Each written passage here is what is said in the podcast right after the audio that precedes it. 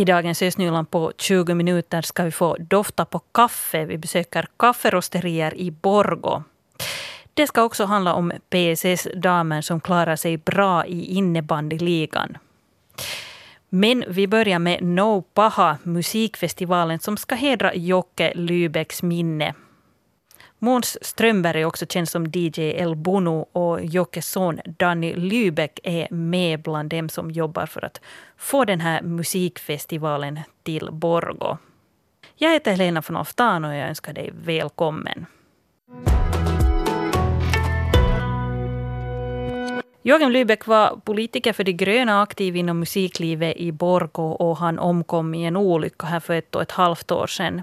Måns, du drev Bar Meri tillsammans med Jocke Lybeck och ni lockades locka många kända inhemska musiker att uppträda i Borgå på den tiden.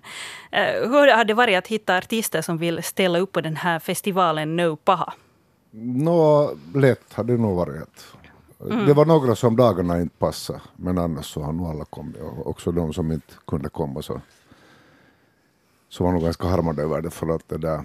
Jocke, när du frågade där att, att varför vill man ordna en fest till, till någons minne så Jocke var en mycket unik människa och märker att han har haft helt otrolig liksom, en personlig koppling till jättemånga.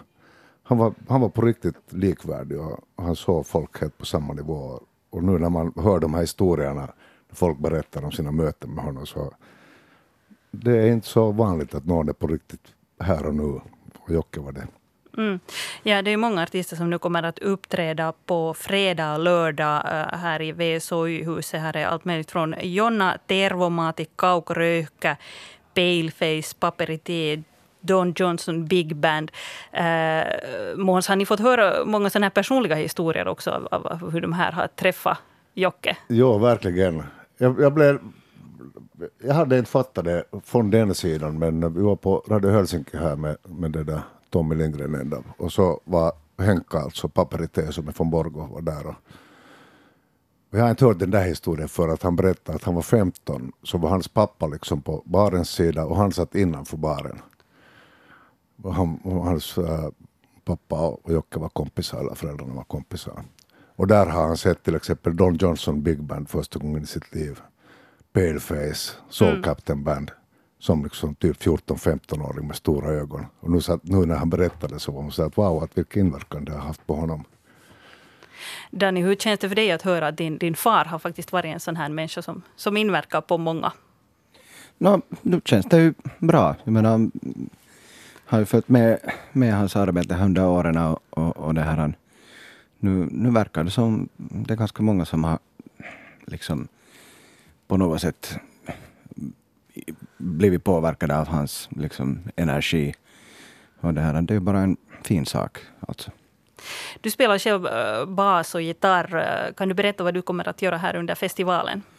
No, alltså, vi har egentligen återupplivat vårt, vårt gamla musikprojekt Brandfilt och vi kommer att uppträda där under, under lördagen det, vi har fått, vilket är jätteskoj, vi har fått med ganska många andra också band som har lite återupplivats till ära för det här. Och, och det, här det kommer att bli en helt, helt skojig grej.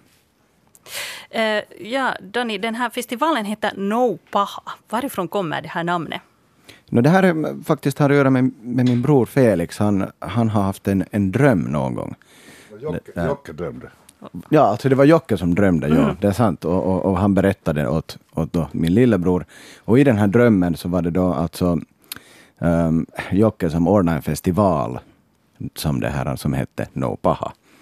Och det här, um, ja, där, därifrån tog vi sen namnet No Paha. Ja, jag talar här med Danny Lybeck och Måns Strömberg om No Paha Jocke Lybeck-fest. Den här festivalen som ordnas till Jocke Lybecks minne. Han var då bland annat politiker för De gröna, väldigt aktiv i musiklivet i Borgå och omkom i en olycka här för ett och ett halvt år sedan.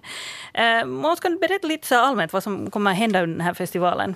Ja, så att om man översätter från från finska så det lossar lite för händerna om man skulle säga så. Just. Att tanken var ju att ordna en kväll men nu blev det mer eller mindre tre dygn i ett streck av, av vilka hälften är gratis och, och sen kvällarna kostar. Så att vi har på lördagen hela dagen, börjande från klockan 12 till, till 21. Atos Café och Studio 123 har vi gratis inträde. Där är nästan 20 Borgobandin. Mm. Många sådana som inte har spelat på länge. Största delen har säkert i tiden varit på Barmeri skulle jag våga säga. Jag skulle säga ja.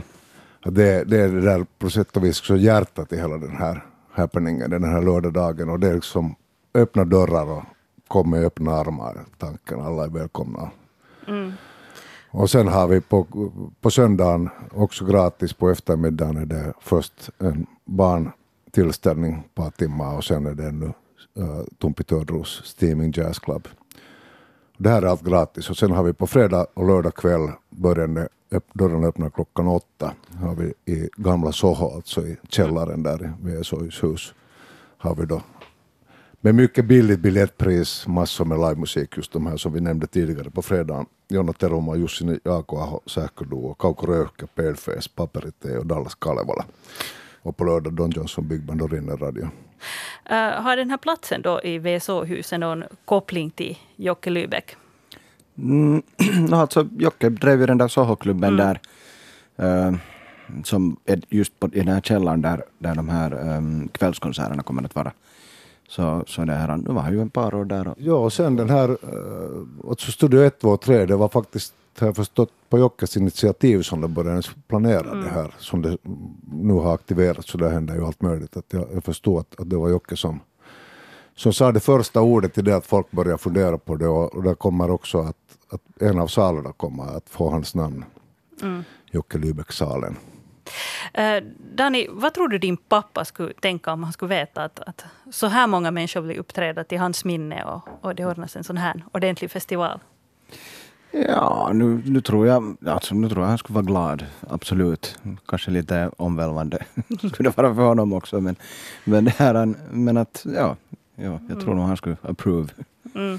Hur var det att växa upp med en pappa som då var så här aktiv när det gällde musik? Du började åtminstone själv spela då bas och gitarr med tiden.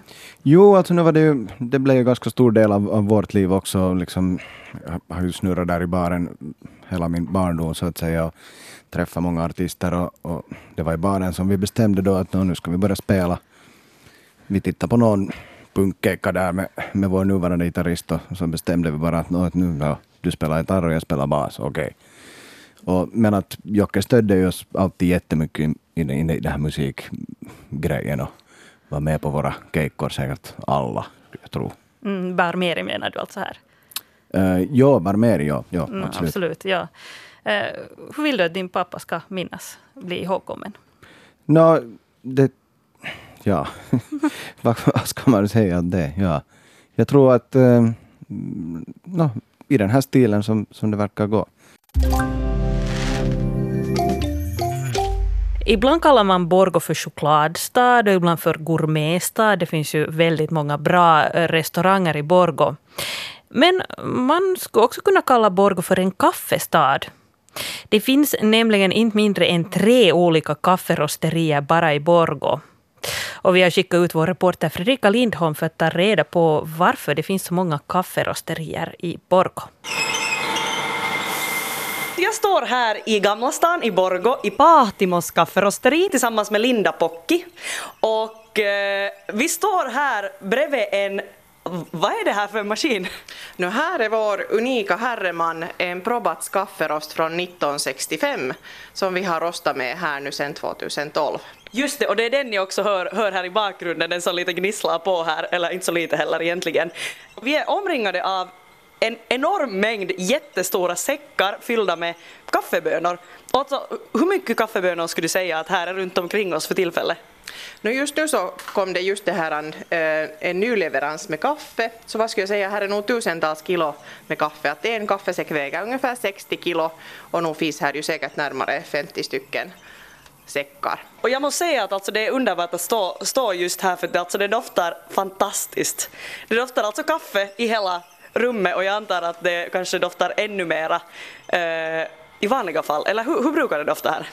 No, vanligtvis så har vi rostning alltid på tisdagar, som kanske många Borgåbor har märkt också att då kan det vara lite extra mycket rök här på Mannerheimgatans bro. Så tisdagar brukar vi ha rostningsdag och då doftar det extra mycket kaffe här runt omkring. Men varför tror du att det finns så många kafferosterier just i Borgå?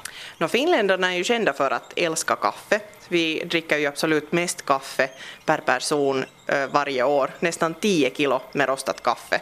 Så det kan ju vara en förklaring. Och Borgå så har ju överlag vuxit fram nu som en så här gourmetstad. Här finns fina restauranger och självklart är ju en kaffe också en viktig del av, av den smakupplevelsen. Vem är det då som köper ert kaffe? Nå, vår största kund så är det här vårt eget café. Dit går absolut den största delen av det kaffe som vi rostar. Sen har vi vissa fina hotell och restauranger helt på närliggande avstånd vart vi varje vecka springandes vanligtvis för sen nyrostat kaffe till deras kunder. Eh, sen finns det många privatkunder som det här värdesätter nyrostat kaffe och varje vecka kommer och hämtar sin portion vad de vill använda under veckan och de vet att hos oss får man alltid nyrostat kaffe. Hur mycket jobb är det att hitta rätt bönor? Nå, visst är det till en början mycket jobb. Det handlar om att hitta rätt samarbetspartner, sådana som man kan lita på. Vad har man för värderingar? Vad har de för, eh, är det ekologiskt kaffe som gäller eller vill man ha Fairtrade-kaffe eller ta reda på sådana saker. Eh, för oss så vi samarbetar med en tysk importör som sköter helt enkelt eh, den kvalitetsgranskningen istället för oss. Så vi kan lita på att det kaffe som vi köper in är av så bra kvalitet som vi önskar oss. Det var alltså Linda Pocki som är restaurangchef på Porvon Pahtimo.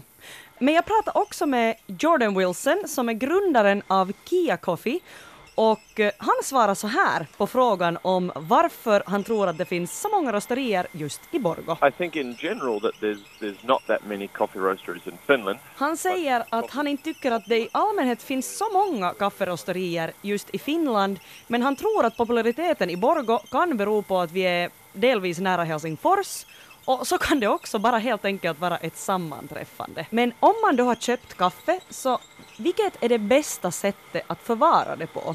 Så här säger Wilson.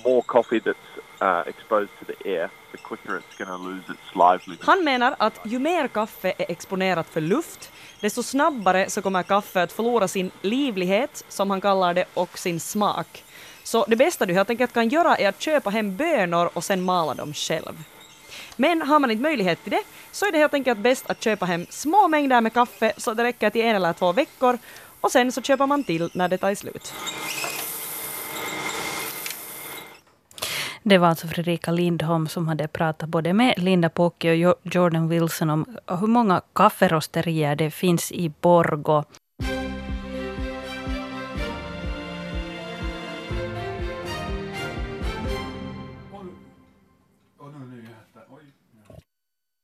Nu hörs jag bra. Nyheter nu från Yle Östnyland. Klockan är halv åtta. God morgon. En lastbil som har kört omkull på Kungsvägen i Borgå sysselsätter som bäst Räddningsverket i östra Nyland. Lastbilen har stjälpt cirka 500 meter österut från avtaget till Tjustaby, det här då på Kungsvägen. Enligt Räddningsverket har ingen person skadats. Och trafiken längs med Kungsvägen vid olycksplatsen dirigeras nu av myndigheterna. Polisen utreder ännu den dödsolycka som inträffade på Lahtisleden i Sibbo på torsdagen. En motorcyklist omkom då han, tog, då han i hög hastighet körde på en bil bakifrån och omkom trots återupplivningsförsök på olycksplatsen. Frida Sigfrids från Borgå kandiderar i EU-valet för SFP. Sigfrids är vice ordförande för Svenska ungdom och ställer också upp i valet av förbundsordförande på SUs kongress i maj. Hon har en bakgrund inom studentpolitiken och ställde också upp i riksdagsvalet. Från tidigare har också Katarina von Schultz samt Kristoffer Hellfors ställt upp för SFP i EU-valet medan Europaparlamentarikern Pirko Ruohonen Lerner ställer upp för omval, det här för Sannfinländarna. EU-valet eh, är eh, den 26 maj. Den här veckan tar Marco Enberg över som ny chefredaktör för tidningen Osima. Samtidigt har tidningen också förnyat sitt utseende. Enberg har tidigare suttit på posten som nyhetschef på eh, Osima. Idag så inleder PCS damer sin kamp om ligaguldet. Eh, finalserien mot SP Pro inleds ikväll i Nurmijärvi och det krävs fyra segrar för att vinna guldet. FC Futuras eh, juniorers damlag, eh, som till den här säsongen steg till division 2, har under påsken haft en lyckad generalrepetition. Laget vann under påsken en turnering i Pemar, skriver tidningen Osima. Futuras damlag inleder säsongen på söndag hemma mot vandrarlaget VJS. Och riksdagen, den nya, inleder sitt arbete idag i och med att eh, ledamöterna samlas för första gången efter riksdagsvalet. Som brukligt inleds verksamheten med att riksdagsledamöterna tar emot sina fullmakter och visar upp dem för talmannen. Och idag har vi ja, snudd, eller så har vi riktigt sommarväder i hela regionen. Det är klart till nästan klart och uppehållsväder idag. Dagens högsta temperatur är kring 19 grader, nattens lägsta kring plus 3. Och det blåser svagt i måttlig vind omkring sydväst. Den 13 april vann PSS damer över KV i Tammerfors med 4-3 och säkra en finalplats. Vår reporter Leo Gammals träffar PSS-spelarna Olivia Kortelainen och Linda Törnqvist i Aurora-hallen här före påsken. Och han frågar Olivia hur det kändes i den stunden när hon visste att de hade vunnit över KV och skulle nå finalen i innebandyligan no, ganska obeskrivligt på något sätt. Det, det kändes ju helt sjukt, inte kunde man ju riktigt fatta det heller när det, det hände så plötsligt och man var ju helt, jag själv var i alla fall helt förberedd att det skulle, det skulle bli straffar så att det kändes ju lite overkligt att det sen, det sen ändå hände där på, på förlängningen så att, men det kändes jättebra. Hur kändes det för dig? Du hade visst en avgörande roll här, eller var det, det var Ella väl som hade... Det var Ella som gjorde det. Som jag gjorde målet. bara bollen till målet men nu kändes det ju att ganska mycket känslor kom ut på en gång när man såg att bollen for i mål. En jättestor lättnad. Nu, man skulle ju inte vilja spela på söndag heller så att det var nog en jättestor lättnad att målet kom och vi kom vidare till final. Eh, jag vet inte om man kan dra några paralleller med damlejonen här men det är att, att det är tajt ända till slutet och så går det ändå hem. Eh, men nu återstår final. Det är SB Pro från Nurmijärvi. Linda, hur laddar ni upp för den serien? No, vi kommer säkert att titta lite på videon hur Pro spelar. Vi har spelat ganska många gånger mot dem redan den här säsongen så vi vet lite vad som är på kommande men helt den här veckan vanliga träningar och så, för, så förbereder oss vi oss ännu på måndagen och sen full fart på på tisdag. Eh, vad är PSS styrkor när det gäller att möta SB Pro? Försvaret, absolut. Det har varit hela säsongen har det varit vår styrka och det kommer vi köra på ända till slut också. Att, att köra det riktigt hårt och, och tajt och sen så gör vi sen från våra platser sen i, i anfallet så, så sköter vi det också lika fint. Hur gör ni för att få det där målet som sänker SB Pro? No, med att försvara så bra som möjligt så att vi får avbrott som vi sen slipper och svänga mot och sen göra mål. Vad har SB Pro för svagheter, Linda? Mm, no, de har varit ett lag som har fått hålla jättemycket bollen så jag skulle nog säga att det är kanske deras försvarsspel eftersom de inte har behövt öva på det så mycket så det är nog säkert deras svagaste punkt. Nu kommer det en påsk och sen är det, alltså det är en finalserie på fyra vinster. Mm.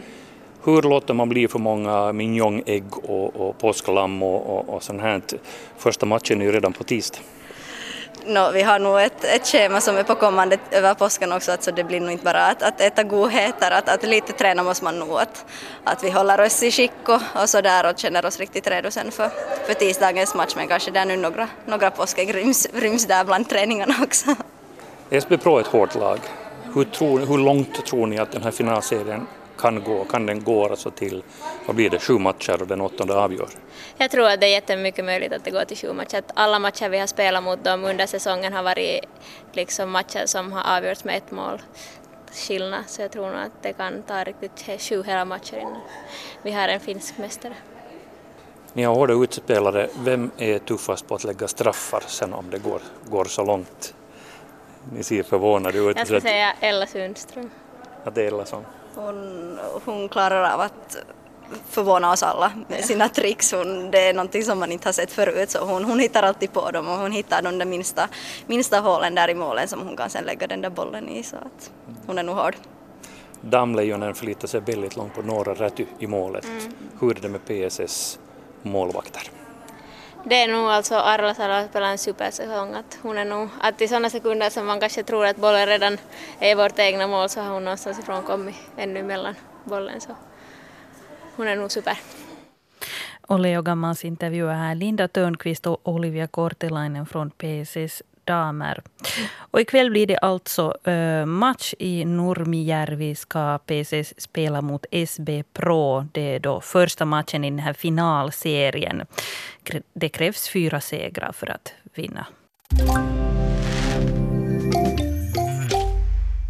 Östnyland på 20 minuter är en Svenska Yle podcast. Jag heter Helena von Alftan.